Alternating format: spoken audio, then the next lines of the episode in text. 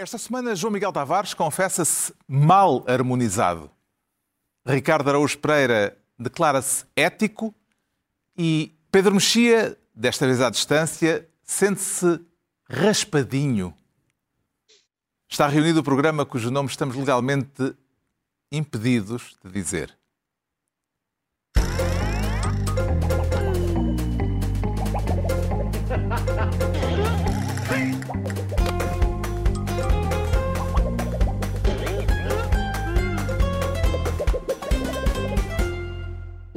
Programa cujo nome estamos legalmente impedidos de dizer tem o patrocínio da Lexus, uma marca automóvel extraordinária que não impede a utilização do seu nome neste podcast. Descubra mais em amazingstories.lexus.pt. Para viva, sejam bem-vindos. No final da primeira semana oficial de campanha, com vista às eleições de dia 30, a votação para quem requereu o voto antecipado é já neste domingo e já se sabe que de domingo a oito dias as regras da pandemia vão ser suspensas. Ninguém poderá ser impedido de votar, embora com a recomendação por parte do Governo para que quem está em isolamento profilático só se dirija aos locais de voto ao fim do dia, entre as 6 e as 7 da tarde. Vamos tratar desta questão mais adiante, desta e de outras, numa emissão em que temos o Pedro Mexia à distância, está a aproveitar para pôr em dia as leituras em atraso. Pedro Mexia. Eu sou como o Dr. Rui Rio, quero, quero ir a todos os distritos e conselhos do país antes do ato eleitoral, por isso estou. ando por aí. Anda no país real, portanto. Bom, vamos Muito então real. à distribuição de pastas, com o Ricardo Araújo Pereira a querer ser, desta vez, Ministro das Miudezas. E que tal saiu o arroz de miúdos, Ricardo? Acaso saiu saboroso, saiu bastante saboroso. Foi aquele, eu refiro-me aos, aos partidos mais pequenos, aquele debate de partidos mais Quero falar pequenos. das miudezas partidárias. Miudezas partidárias, sim. Tiveram esta semana acesso ao horário nobre da televisão no debate que juntou 12 candidaturas eh, sem assento parlamentar. Viu, em alguma delas, potencial para ir mais longe, para poder chegar a São Bento, por exemplo? Ah, não tenho a certeza. Ah, eu acho que há ali. O teu critério para te entusiasmar neste momento com as coisas não é no sentido de estes senhores apareceram e trazem umas propostas incríveis para o país. É neste sentido, estes senhores apareceram e trazem imagens espetaculares para o meu programa. Exatamente. É, é a única. pilhéria. É por, isso, É. é por isso que o debate te entusiasmou. Sim, sim, é a única coisa que me interessa. Mas eh, eu acho que há ali. Aquilo, portanto, aquilo já é uma espécie de segunda divisão, não é? Mas dentro daquela segunda divisão ainda há. Digamos, Subdivisões. os distritais, sim, porque há ali gente que sabe comer com talheres e tal, e há, há, há gente que ainda. Há ali pessoas que não são ainda. Homo sapiens sapiens. é? O negacionismo da pandemia teve pela primeira vez voz no prime time. Sim, teve, mas Eh, lá está. Sim. Qual das candidaturas lhe pareceu mais convincente para esse segmento do eleitorado? Eu acho que tenho que, tenho que referir aqui, como destacar dos outros, Bruno Fialho. Acho que Bruno Fialho foi mais. Aquele longe. senhor que levou o elefante de. Não, não é levou. O senhor nem sequer lá foi. Ele Não, ficou pois. em casa e exibiu. Portanto, aí eu acho que ele venceu, bateu os seus adversários diretos na, na competição de negacionismo, não é? Ao, ao nem sequer comparecer por se recusar a A mostrar o certificado para a, entrar a mostrar na um RTP, não é? certificado, sim. É. Ah, e, mas a- E aquilo- houve investimento da parte dele, aquele elefante. Bem, ele se calhar tinha lá o elefante na É sala. capaz de ter lá algum filho ou assim, tinha o elefante, mas eu, eu continuo a não perceber porque é que, ao dizer, eu vou falar do elefante na sala, já agora está aqui um elefante de peluche. Não, não, eu não, não, não percebo para que Acha o- que foi muito o- literal. Sim, é, Não o ligeiramente. contratavas para a tua equipa. Não contratava, ligeiramente literal. Mas o, Portanto, eu, ele, ele infringiu uma das regras do humor. eu acho que sim, acho que é, é, é muito. É, é o que diz o João Miguel, é muito. É chover no molhado, não é? Um elefante na sala, por falar nisso, está aqui um elefante. Mas. ah, Havia uma vez uma Ainda por coisa... cima ele disse, e fica aqui para nos lembrar que, que há um elefante na sala. E depois enfiou o elefante outra vez debaixo da mesa. Assim, nem sequer ficou lá para nos lembrar. Mas é, eu, eu tenho algum fascínio, atenção, pelo, pelo negacionismo.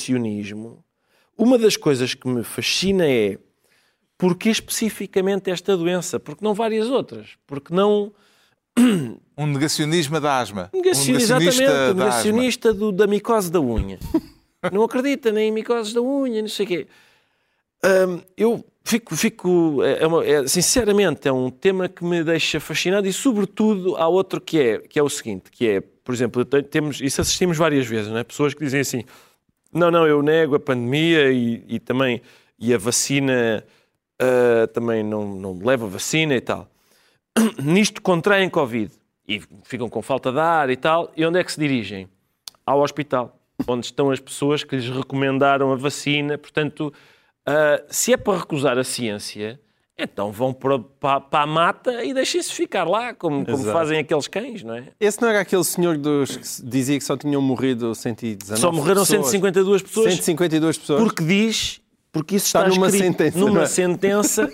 Atenção, uma coisa que já foi esclarecida, desmentida, não sei quantas vezes por 30 polígrafos e tal, aquilo não é. Epá, mas ainda assim. Hum, mas acompanhou tipo com de... gosto aquela troca muito de ideias. Gosto, muito gosto. Por sim, assim sim. dizer. Vamos chamar-lhes ideias. Eu acho que dali, o que é que há dali que se possa uh, aproveitar? Há, há, um partido chamado Volt, que é, um, é, já é um franchise, não é? Porque, aliás, o candidato do Volt disse: Nós temos dois deputados no Parlamento da Bulgária e é a, quem não sabe pensa, mas espera aí, como é que este partido português tem deputados? Mas é por isso, é porque eles são um franchise, é tipo, é tipo McDonald's, há um volta em cada país. Um, só que é muito difícil discernir o volte, sei lá, do livro e do PAN. Não, não me parece, não sei se é assim tão fácil distingui-los. Esse porque... senhor também foi meu colega na faculdade. Eu, eu, só na minha turma da minha faculdade é o terceiro. Já tive dois deputados do PCP e este é, é pá, a terceira pessoa que é ir para, para o Parlamento. Não sei o que é que tinha, água do meu ano Sim. na Faculdade de Ciências não, Sociais e Humanas. é só deputados in, ali. Não estás interessado nisso também? Não estou, não, não estou interessado. Não. Agora também já vai Obrigado. tarde, não é? Mas ainda para, estas, que sou tarde para... para esta já vai tarde. Ah, para esta, Sim, pensava, já estava, pensava que estavas já a acusar-me de idadismo e que dizer não. que eu não era digno de ir para o Parlamento. Bem, eu vi a respeito da, da participação eleitoral de boa parte destas candidaturas, vi teses antagónicas, uh, Pedro Mexia. Há quem diga eh, que elas enriquecem o debate e quem defende em contrapartida que elas desprestigiam a democracia. Para que lado é que pende a sua opinião a este respeito? Ambas as coisas podem ser verdade, isto é, são partidos legalmente constituídos, que têm assinaturas para isso, que o Tribunal Constitucional deixou que se inscrevessem e que representam um espaço político, por mais diminuto que seja, uh, o facto de serem bem ou mal nos debates é bastante irrelevante. Eu tenho mais dúvidas, aliás, sobre o segundo facto do que o primeiro. Isto é, mais do que saber se eles sabem articular frases e discursos políticos, tenho dúvidas que aquilo represente espaços políticos reais. Tanto mais que os dois participantes que se safaram melhor no debate, os que foram mais articulados, são, como aliás já foi dito em relação a um deles, ao Volt, são partidos que podiam ser, e em alguns casos já foram, fações de partidos. O Volt podia ser, eh, podiam ser, podem ser federalistas do PS, como podiam ser do Livre, e, e, o, e o MAS é, um, é, uma, é uma dissidência do Bloco, e portanto é uma, hum. corresponde à ala esquerda, à ala esquerda do Bloco, e portanto mais do que as pessoas que não sabem, que não têm uh, grandes capacidades retóricas ou mediáticas, Uh, o que eu acho duvidoso é que aquelas pessoas representem. Uma pessoa que representava há 20 anos, que representava ali tenazmente um sítio que, que, que, existe, que era o Pinto Coelho, foi expoliado. Uh, foi, brutal, foi brutalmente expoliado, é uma, é, é uma sina. Uh, foi brutalmente expoliado pelo Chega e, portanto, embora tenha passado o partido para um nome no imperativo, uh, Ergt também já não tem um espaço único. Uh, Deixa-me só acrescentar que, em relação aos dois candidatos que eu acho que foram uma, mais uh, articulados, houve uma candidata que foi a candidata do MAS, que se chama Renata Câmara. Eu ia perguntar-lhe justamente algo... se reteve o nome de algum daqueles protagonistas políticos. Foi, era, foi impossível não reter o nome dela porque houve uma espécie de, de fenómeno mediático nessa noite e nos dias seguintes. Um, incluindo por pessoas de esquerda, que, que ele tenha, que tenha sido um fenómeno entre pessoas de direita, uh, uh, pode-se levar à conta de reacionarismo, mas a quantidade de pessoas com, com cartas de nobreza de esquerda a dizer sobre a, a, senhora que representava uma alternativa socialista disseram o seguinte, aliás, citando Bakunin, tão gira, Ok, sim senhor, isso é factualmente comprovável, mas é bastante não progressista dizer que eu acho nesta candidata é que ela é gira. Nunca, nunca faz mal a ninguém, sobretudo no espaço público, mas. Uh, Houve ali sexismo. Uh, e ela, e ela de facto saiu bem, foi uma das duas pessoas que eu acho que saiu, saiu bem no debate, mas também foi, houve aquelas pessoas que disseram assim, aquelas pessoas que, sobretudo, alguns deviam ser putos pela linguagem, foram mandando imensas mensagens da, da net. Uh, curto muito as tuas ideias sobre precariado, eh, coisas desse género. Portanto, pessoas absolutamente que, cuja, cuja linguagem e, as, e cujas intenções não, não, não jogavam certo, mas enfim, é bom é que apareçam pessoas novas, sejam elas, deem elas nas vistas ou não, pelas razões mais políticas ou menos políticas. Poderá dizer-se, João Miguel Tavares, que pelo facto de terem sido introduzidos na campanha temas que não estão a ser abordados por nenhum dos partidos já representados no Parlamento, o debate ficou agora mais rico depois de, deste encontro com os 12 não representados? É o mais rico, não diria, quer dizer, porque daquelas ideias todas que eu me lembro de ter ouvido no debate, há a do negacionismo, porque isto não, não acontece nos debates com os, com os outros nove partidos.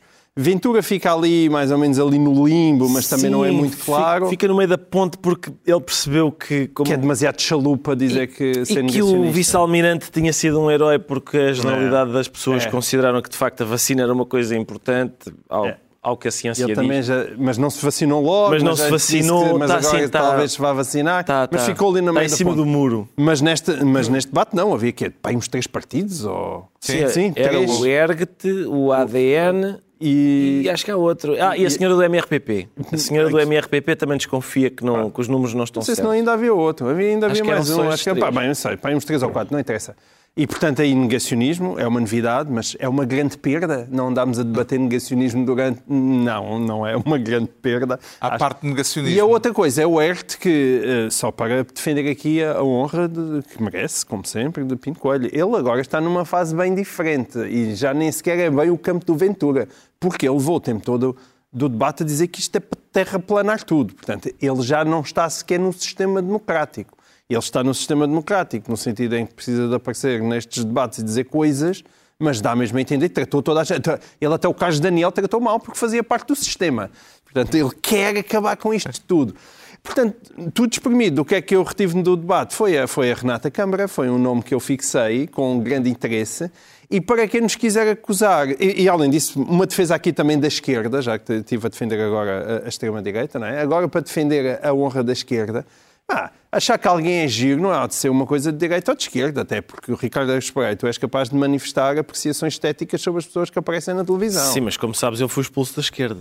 Tu foste expulso da esquerda por objetificares também? É, é possível que seja é disso, não, ninguém agora, sabe bem. Agora, eu, eu, eu queria só aqui voltar a expor aquilo que é a minha tese da objetificação.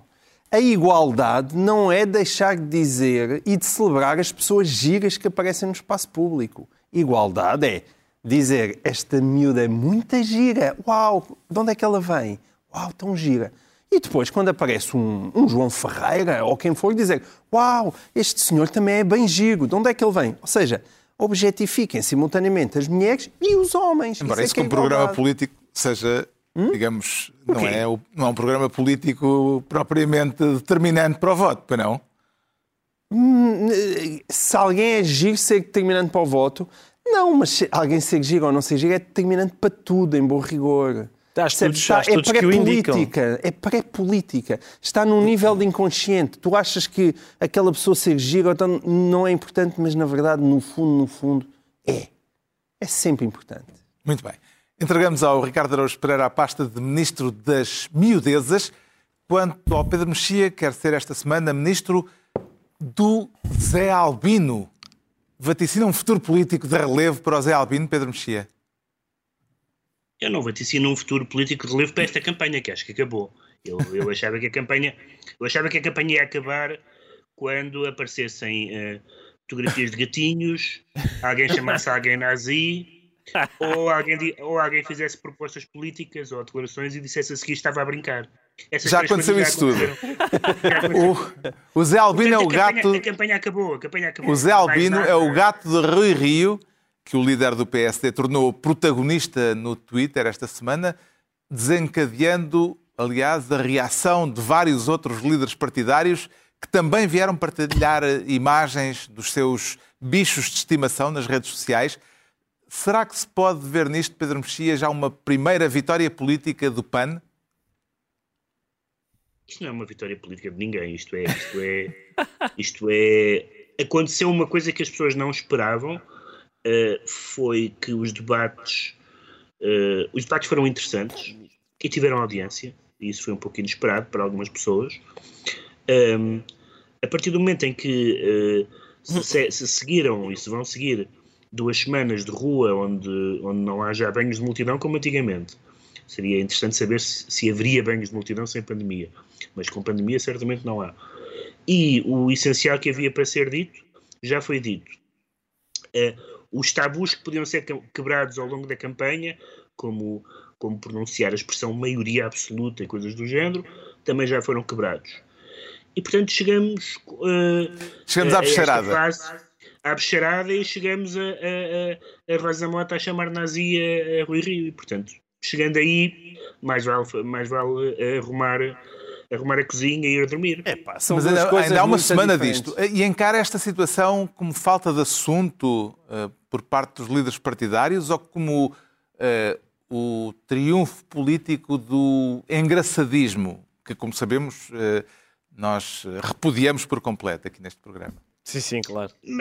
Não, mas o meu problema não é o engraçadismo. O meu problema é que esta campanha tinha, eh, eh, tinha dois momentos, ou tinha dois elementos que podiam ser importantes e que foram importantes, que era aquilo que os candidatos tinham que dizer e podiam dizer, e isso já foi dito. Ninguém, acho que ninguém pode dizer que não sabe em que é que vai votar quando for votar, do ponto de vista dos programas do- de cada partido. E, portanto, desse ponto de vista, os debates foram muito esclarecedores. E depois havia uma segunda parte, eh, que era aquilo que os candidatos não queriam dizer. E aquilo que eles não queriam dizer, vão continuar a não dizer. Eh, António Costa falou em maioria absoluta, e entretanto já, já, não, já não diz maioria absoluta. Eh, mas há soluções concretas eh, no, no pós-dia 30 que os candidatos querem, querem fugir. Por, por exemplo, vamos falar aqui um bocado desse tema. Quando perguntam a António Costa, perdão, a Rui Rio, sobre pastas, possíveis pastas do CDS num governo liderado por Rui Rio, e ele responde, possíveis pastas da Iniciativa Liberal, e ele responde, e possíveis pastas do Chega, e ele não responde, eh, isso significa que há assuntos que não foram respondidos e que não serão respondidos. E, portanto, se o que, o que estava para ser dito já foi dito, e o que falta dizer não vai ser dito, isto vai ser penoso. Rui Rio deu protagonismo ao gato Zé Albino. eh, Inês Sousa Real veio afirmar que eh, ele, o gato Zé Albino, votará com certeza no PAN. Rui Tavares escreveu que as hesitações do PSD com a extrema-direita estão a chatear o Camões. O gato do fundador do livro chama-se Camões. André Ventura mostrou uma vez mais a coelha Acácia e Coutinho de Figueiredo fez-se fotografar acompanhado pela cadela Bala. Que animais faltam ainda a este zoológico eleitoral, João Miguel Tavares? Falta um pouquinho da Índia para o Pedro Mexia para ele ficar menos rabugento. Pois ele está um bocadinho. Está, coitado. É. Ele claramente está fechado numa cave, alguém o colocou Parecia lá. o Pacheco e ele- Pereira. e- Sim, sim, é isso. É Sem isso. ofensa para Pacheco Pereira. Às tantas é isso, às tantas Pedro Mexia está na marmeleira e, portanto, fica com aquele arma cambúzio. É porque colocar animaizinhos e as declarações de Rosa Mota quase no mesmo prato como ele colocou Não, não isso. é manifestamente injusto para São- o Zé Albino e para a Coelha Acácia. São E... fases da, são fases da parvoíce. Não, mas, mas não, mas uma coisa é, é efetivamente aquilo que a, que a Rosa Mota disse, uma enorme parvoíce, que, coitada, saiu-lhe ali. É aquelas coisas que ela dizia lá em casa e lembrou-se de dizer que ele enfrenta umas câmaras de televisão, Em nunca é relação- boa relação ideia. quais, declaração em relação à qual António Costa se demarcou muito vagamente. Não, não, é, isso, isso- lá está. Mais ou menos Mas- eu não diria isso. Eu não diria Hum, isso. Não acho, Não é acho, uma acho que, que Não. acho que ele se demarcou simplesmente, não, ele não se demarcou a um ponto tal que ofendesse a pessoa que o estava ali a apoiar. Portanto, era ali um equilíbrio sensível. Eu acho que ele se demarcou, não quis ofender a, a Rosa Mota. Agora, no caso dos animais, foi, foi um dia bem disposto. Foi, foi uma, uma troca de piadas que eu apreciei, porque acho, acho que há ali até um fair play e, e um, e um lado de pessoas com sentido de humor. Eu fico contente que essa campanha tenha mais sentido de humor do que propriamente ofensas ou aquelas agressões eh, muito básicas. Já há e mais uma gatos- vez, E deu eu- jeito e, ao e por Ricardo. solidariedade com Sim, este sim. trabalhador, porque este homem agora sim Ah, anda a obrigado. trabalhar muito, anda a trabalhar muito, bravo. bravo. Já há gatos, um cão, uma coelha, mas vários líderes partidários ainda não vieram a público com os seus bichos. Tendo em conta o perfil de cada um deles, Ricardo Araújo Pereira, que espécies de animais é que lhe parecem mais adequadas para lhes fazerem companhia na campanha? Eu, vamos lá. Para Jerónimo de Souza, por exemplo. Bom, Jerónimo de Sousa, eu não sei se as pessoas podem ter uma colmeia como animal de estimação, como, não é? Mas, Então não. mas um coletivo de trabalhadores, Ah. não é? Um coletivo de trabalhadores parece, parece Está a chamar-lhe abelha rainha? Não, não, não necessariamente. Estou a dizer que, estou a dizer que o que ele procura, se calhar, num, num bicho de estimação é, de- é- Acho que lhe agradaria Coletivo. ter, sim, um coletivo E de, de animais Francisco Rodrigues dos Santos. Aí é que está, é, talvez não é fácil ter em casa um toiro da ganadaria do Dr. Brito Paes.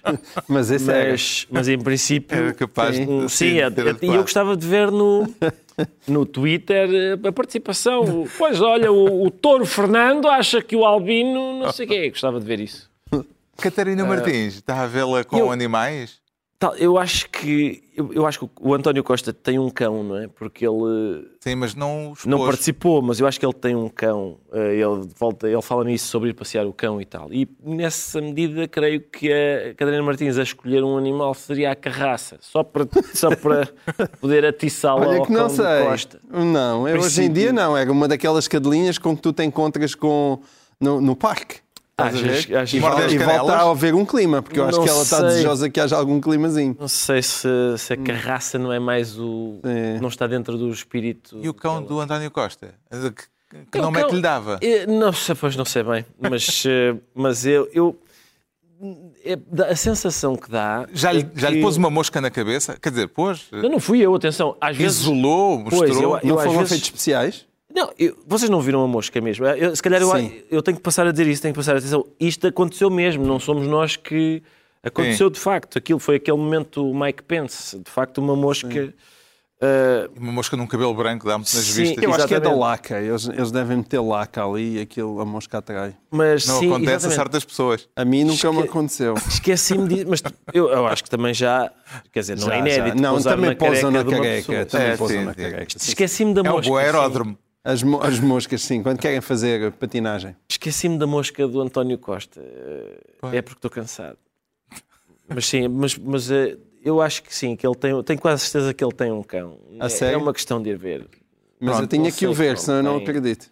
É muito tarde. Vamos eu- esperar que, que António Costa mostre com o cão. Até parece Provável. Ainda temos mais uma semana de campanha, portanto ainda vai haver muita bicharada que, poderá aparecer Mas eu, entretanto. eu partilho, ah, quer dizer, partilho alguns dos medos do Pedro Mexia, que é se, se isto é no fim da primeira semana, se no fim da primeira semana já estamos com um debate entre o Zé Albino e a, e a Acácia e, a- e já acusações de aquela, como é que é aquela lei da internet eh, que diz que alguém, a certa altura de uma discussão, alguém vai, vai acusar o outro de ser nazi. Sim. Uh, se isto é a meio da campanha, estou muito ansioso para ver o que é que a segunda semana nos reserva. Vamos esperar pela próxima semana. O Pedro Mexia fica então ministro do Zé Albino e é a vez do João Miguel Tavares se tornar ministro da História, com H grande ou com H pequeno? Com H grande, cara. Com H grande. Este é Isto com- foi a propósito de uma frase de António Costa no debate televisivo de segunda-feira, o debate que juntou os nove partidos com assento parlamentar, o último entre os principais partidos. Que conclusões tirou do facto do secretário-geral do PS ter remetido para a história a explicação que lhe foi pedida sobre o fraco crescimento económico de Portugal nos últimos 20 anos? Quer- dizer, eu não, não acho que seja bem isso, não é bem uma explicação sobre o fraco crescimento económico, até porque o Carlos Daniel eh, introduziu uma pergunta que eu acho que já devia ter sido introduzida mais cedo, no debate com, com, com, os- com todos os partidos, no sentido em que me parece de longe a pergunta mais importante desta campanha. Mas o, o- ele, simpaticamente, eh, Carlos Daniel deu a, a António Costa duas abébias antes de fazer a pergunta difícil.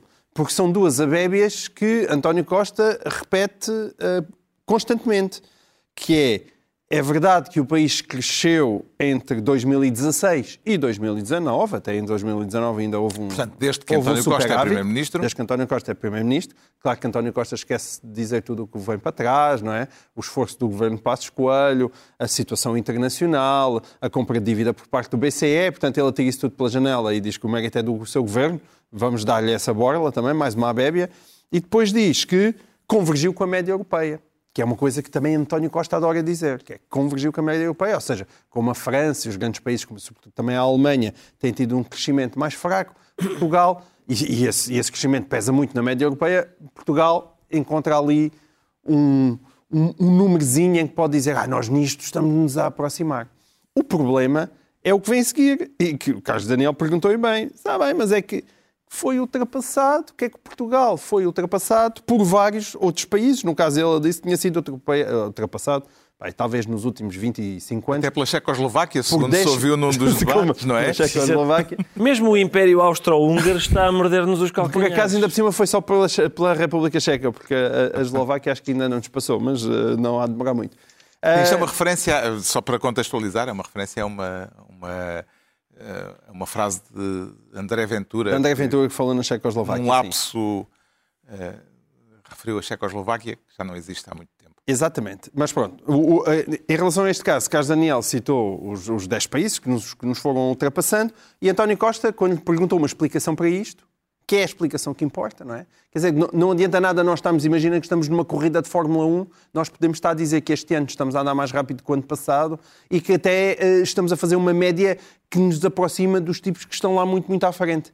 O que é que o problema é que, entretanto, fomos ultrapassados por sete, por sete ou oito carros e nós continuamos no final do pelotão, cada vez mais no final do pelotão. O carro até pode estar a andar, andar mais um bocadinho. O que é que todos os que estavam atrás de nós nos ultrapassaram então andar, e a andar mais depressa? Portanto, a grande pergunta é o que é que estes tipos lá atrás estão a fazer para nos estarem a ultrapassar? Ainda por cima, porque tinham uns chassos, uns carros todos podres, entraram na União Europeia e agora que combustível é que eles têm para nos terem ultrapassado desta maneira? E quando António Costa é confrontado com esta pergunta, responde: a história explica isso. E depois, o que temos é que nos focar no futuro e acabou ali. Essa história explica isso, é uma resposta tão insuficiente que todos os outros candidatos toparam isso rapidamente e foram chateando com a história, explica isso. Mas a pobreza daquela resposta mostra muito qual é que é o problema de Portugal. É porque a história, a história explica isso, quatro palavras com que ele despacha a pergunta mais importante destas eleições e que devia devia dominar todo o debate, porque é isso que importa. O que é que estes países que estavam atrás de nós estão a fazer para nos terem ultrapassado já desta maneira? E, portanto, isso não se despassa com um simples. A história explica isso, ainda por cima, porque António Costa depois aldrabou um bocado, porque disse que ah, isso foi, foi antes do meu governo. Não, não é verdade. Já depois do seu governo, houve já quatro, cinco países que nos ultrapassaram e que nos vão continuar a ultrapassar, segundo os números do, do FMI, em PIB por paridade do poder de compra, que é para sermos rigorosos. Esta questão, eh, como já referi, surgiu no debate televisivo do Tudo ao Molho entre as forças com assento parlamentar.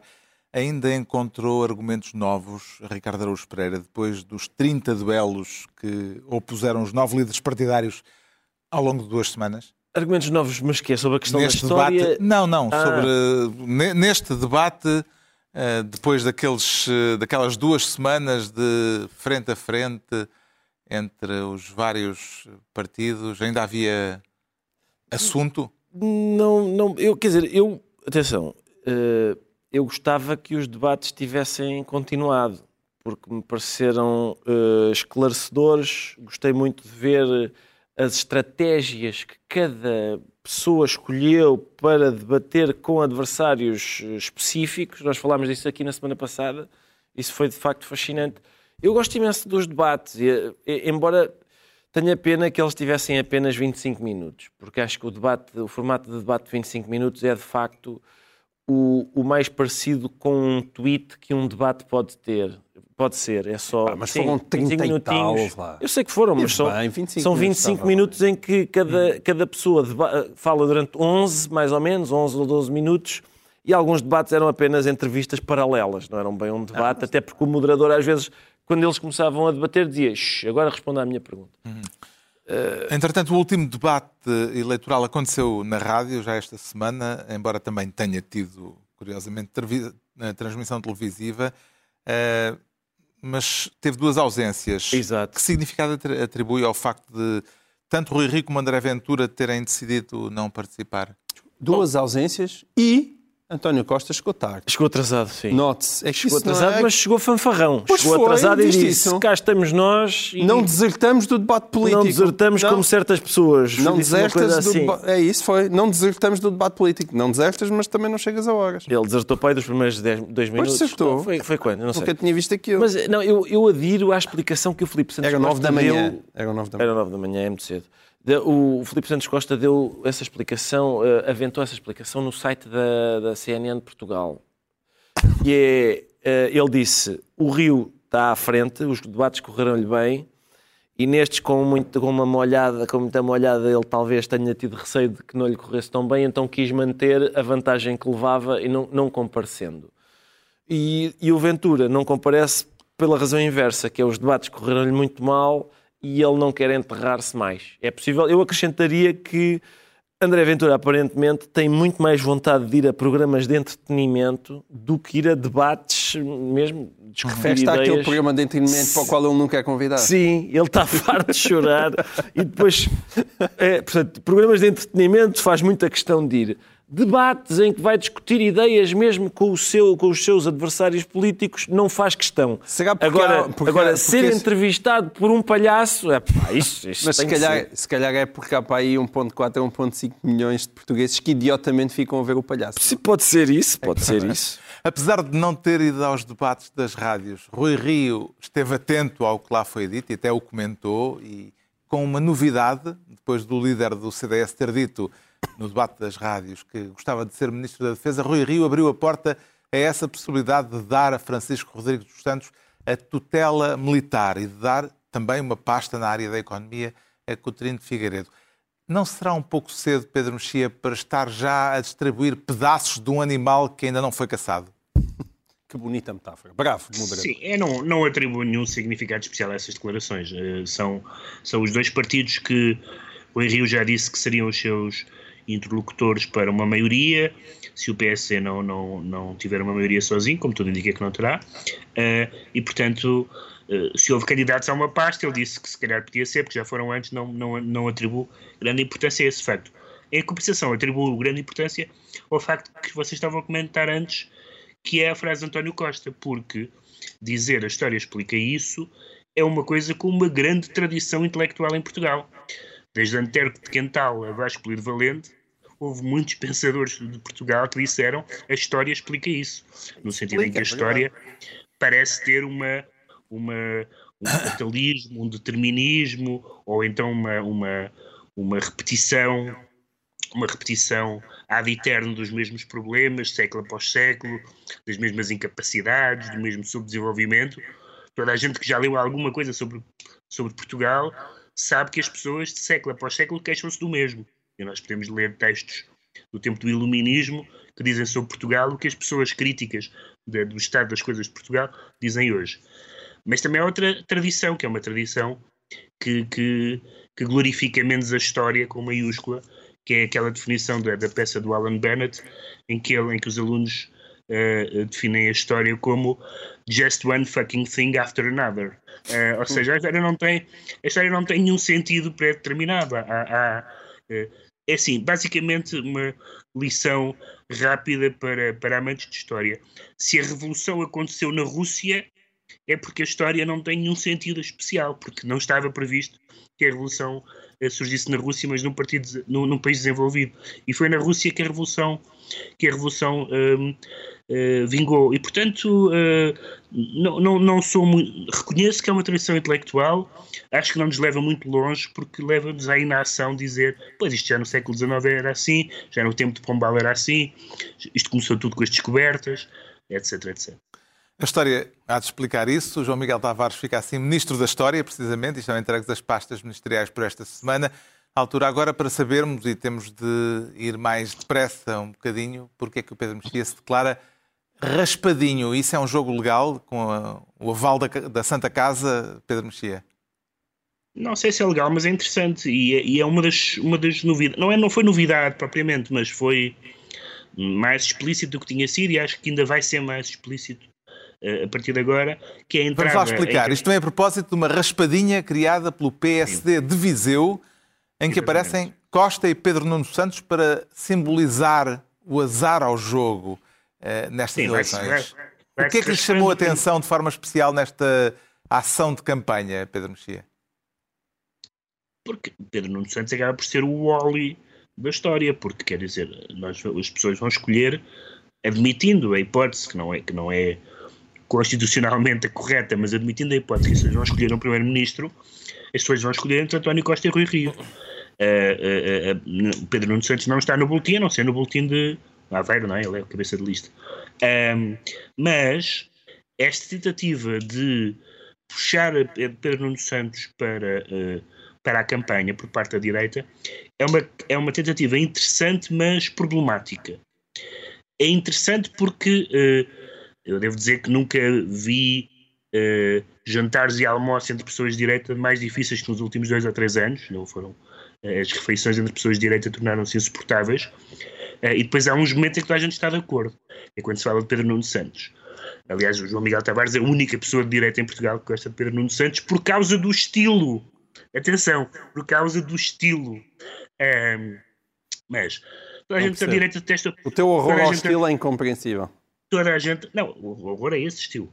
Uh, toda a gente da direita uh, detesta o Pedro Nuno Santos. Detesta o Pedro Nuno Santos político, não se trata lá do, do, do amigo, esposo e pai e filho. Não, não, é disso que se trata. Mas do político Pedro Nuno Santos. Agora, Pedro Nuno Santos só será líder do PS se António Costa perder. Uh, portanto, não, não é muito claro uh, porque é que se invoca Pedro Nuno Santos uh, neste momento. Além do mais, segundo, segundo o, que, o que tem sido escrito nos jornais, uma peça da Ana Sá Lopes no público falava disso, não é claro que Pedro Nuno Santos queira dar o salto para ser Primeiro-Ministro uh, sem eleições, para fazer uma geringonça sem ser sufragado ele diretamente. Ele já disse portanto, que não quer. Muito, ele já disse que não quer. Portanto, são muitos saltos, são muitos saltos no vazio. Uh, uh, é uma, é uma estratégia simples, é como nos comícios citar o nome de um político especialmente detestado do outro lado, já se sabe que as pessoas a subiam e a pupam e tal, mas não vejo muito bem o significado estratégico a não ser contentar, dessa forma mais básica, os militantes em puxar Pedro Nuno Santos para a campanha. Será que a efêmera de, de Pacheco Pereira, Ricardo Araújo Pereira, já conseguiu recolher a raspadinha do PSD de Viseu? Ficaria muito Bem. surpreendido se não tivesse. Em princípio, Pacheco Pereira já tem, fotografou, digitalizou e arquivou. E jogou até. E provavelmente jogou Uh, aquilo é incrível. Atenção, eu, quando aqui a SIC foi atacada por, por piratas informáticos e o, o Expresso perdeu o arquivo, eu disse: falem com o Pacheco Pereira que ele tem tudo. Ele tem uma, a hemeroteca, liga-lhe a, a, pedir coisas. Uhum. É, tem estado atento às arruadas, imagino. Tenho estado, sim, atento às arruadas. Tenho estado atento a tudo, infelizmente. Mas as arruadas continuam a causar-me perplexidade. Eu não, não, sinceramente, não percebo a quem é que aquilo pretende convencer? Já vamos falar delas a respeito de outro assunto, mas. Sim, mas é que eles depois. Eles, uma coisa que eles dizem muitas vezes, aliás, eu hoje falei disso, é as pessoas dizem-me na rua que. Mas claro que dizem na rua, estás sempre rodeado de pessoas que, estão, que são os teus apoiantes, aquilo, as arruadas são uma encenação. Vamos agora juntar aqui 30 apoiantes nossos e descer uma rua. Certo. Olha, mas é uma alegria às vezes para aquelas terras onde não se passa muita coisa. Sim, entretanto, na sondagem é, semanal. Políticos, Sim, é. é giro. Eu ia à janela, as, as comitivas e tal. Na sondagem semanal da Universidade Católica, a vantagem do PS sobre o PSD encolheu de 9 pontos na semana passada para apenas 4 esta semana. Será isto o efeito do frente a frente entre Costa e Rio, João Miguel Tavares? Há, vê aqui uma, uma dinâmica a instalar-se? Eu não sei se foi isso, até porque eu penso que já houve sondagens, já depois desse frente a frente, que eram bastante generosas, eram para o, era para o António Costa. Aliás, nós falámos delas aqui na, na semana passada. Portanto, isto, estamos em fase meio ioiô. Além não, de... mas a sondagem, essa primeira sondagem mais generosa foi ainda sem ter em conta o efeito, o efeito desse, frente desse frente, debate. Não é? Eu não, não, não atribuo muita, muita importância a isso. Agora, existe uma dinâmica que já vem de trás e que parece levar uma aproximação do PSD ao PS. Francamente, se Rui Rio ganhar as eleições, eu fico muito, muito surpreendido por as razões que eu já expliquei aqui. É porque eu acho que eu acho que o Rio se vai aproximar, francamente, de António Costa, mas António Costa tem espaço à sua esquerda para ir buscar votos. Agora, há, há há, há, sondagens e tracking polls que ainda são mais ambiciosas, quer dizer, ainda dão um resultado mais próximo do que esse. Já começam a dar o PS e o PSD com, separados por dentro mais do intervalo de confiança. Dentro do intervalo de confiança, separado por, mais, por pouco mais do que um ponto. Agora, o mais giro dessas sondagens é quando somam os pequenos partidos da direita e quando somam os pequenos partidos da esquerda, os partidos da direita estão com mais votação do que os pequenos partidos da esquerda. E isso sim seria a suprema das ironias, que era António Costa ganhava as eleições, ficava a dois pontozinhos de Rui Rio e depois a direita, os pequenos partidos superavam os da esquerda Portanto, uma e geringonça, uma geringonça de, de direita. Que era isso, isso era ótimo para testar a minha teoria do caminho das borboletas, que era para ter, fazer aquele tira-teimas ali com, com o Pedro Mexia.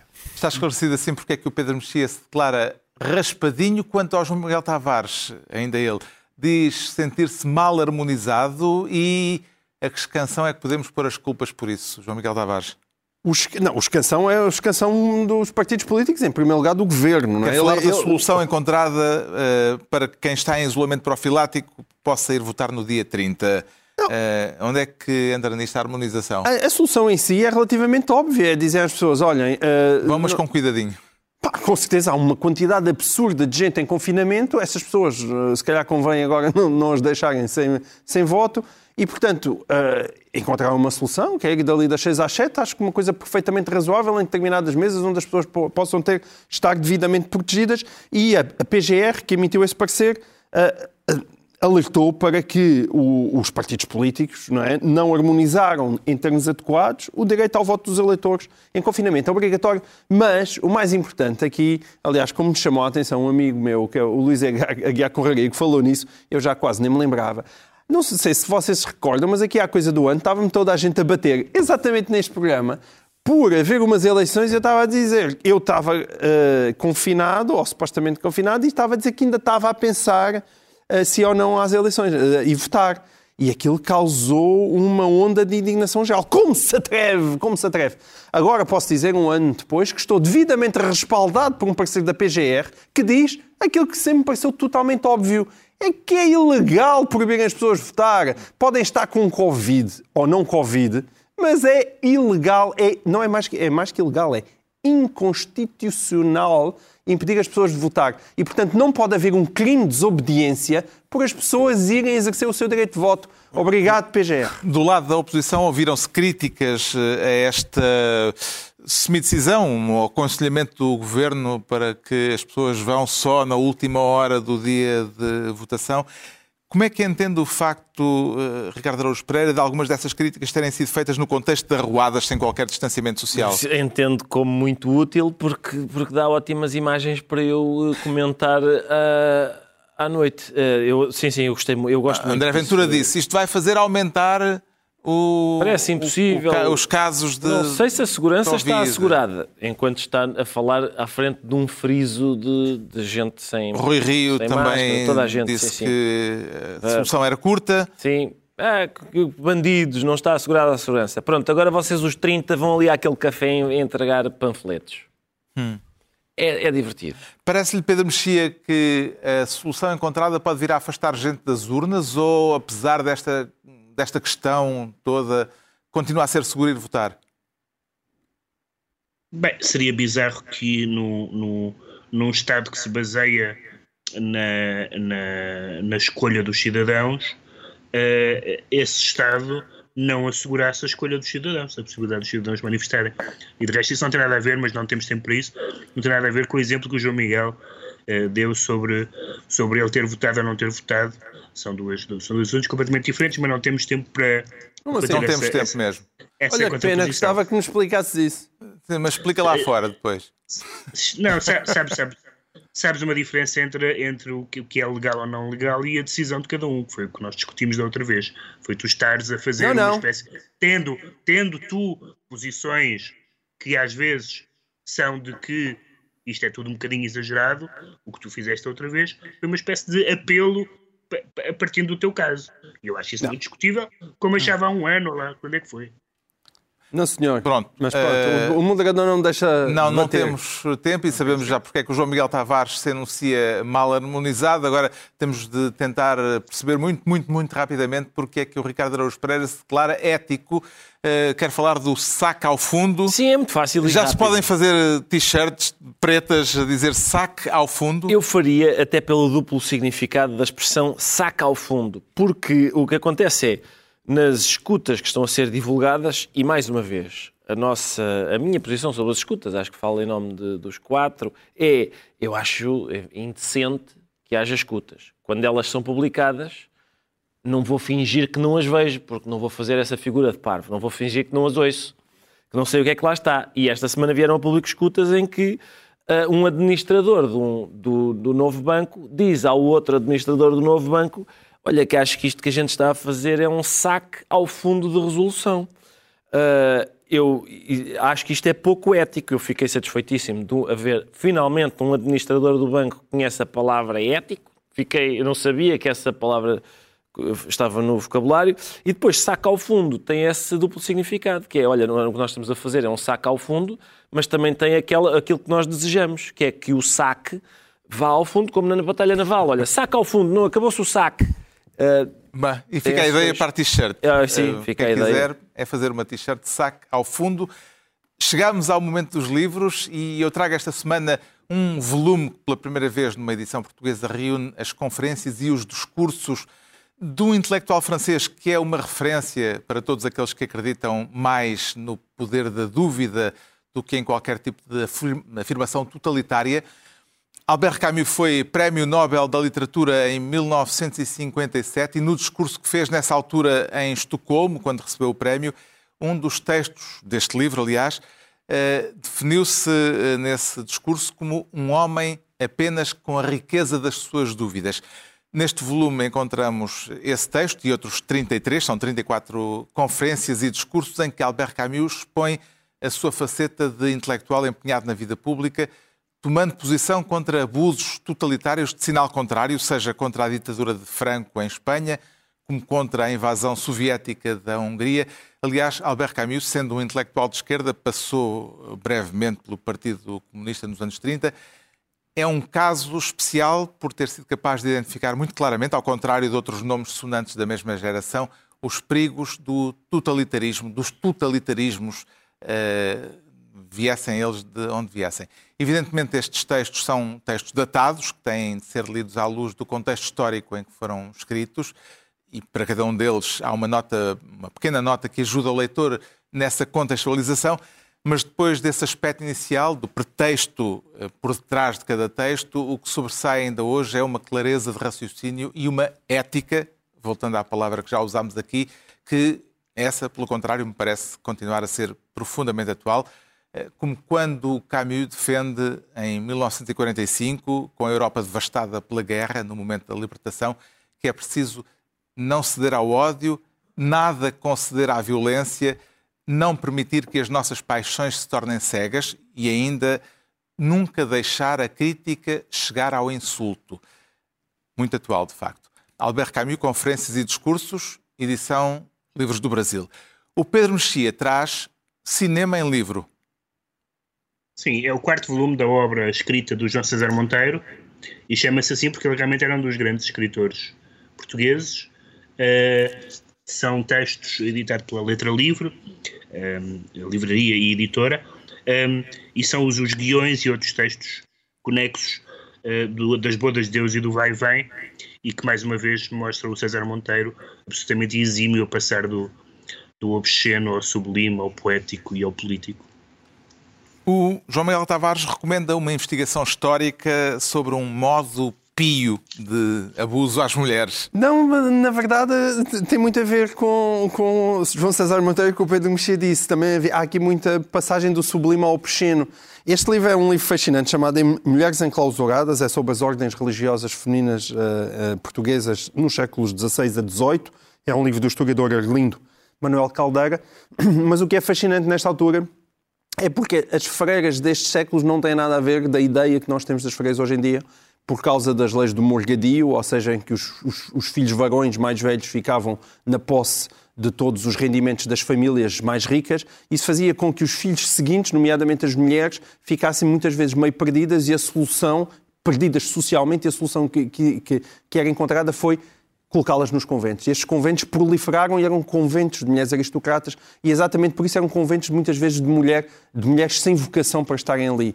E, portanto, isso rapidamente descambava para atividades bastante interessantes, algumas das quais estão, aqui retratadas e documentadas. Vale Mulheres enclausuradas de Arlindo Caldeira e o Ricardo Araújo Pereira traz Oscar Wilde. Sim, eu acho que tenho zero segundos para... Zero segundos. Sim, exatamente. É um livro... É um... O, o livro diz aqui que é do Oscar Wilde. Na verdade, esta é a transcrição de um julgamento. É o julgamento de Oscar Wilde, um julgamento que é duplamente bizarro para nós hoje. A primeira, a primeira coisa é está um homem a ser julgado uh, e condenado por ser homossexual. Isso é a primeira coisa bizarra. A segunda coisa bizarra é que o julgamento, de repente, é, é uma questão estética. Discute-se estética e a literatura no julgamento. Faz lembrar, aliás, outro julgamento importante, o do Howl, do poema do Allen Ginsberg. E, e, este, e há uma ironia muito curiosa que, aliás, o Manuel S. Fonseca, que é o editor, assinala no prefácio, que é Uh, há coisas que são ditas neste julgamento que têm hoje uma ressonância uh, muito interessante e que são brandidas por pessoas que, enfim, em princípio estariam ao, deviam estar ao lado do Oscar Wilde e, pelos vistos, hoje têm outra posição. Assim se conclui a análise da semana. Voltamos dois a oito dias com Pedro Mexia, João Miguel Tavares e Ricardo Araújo Pereira para mais um programa cujo nome estamos legalmente impedidos de dizer.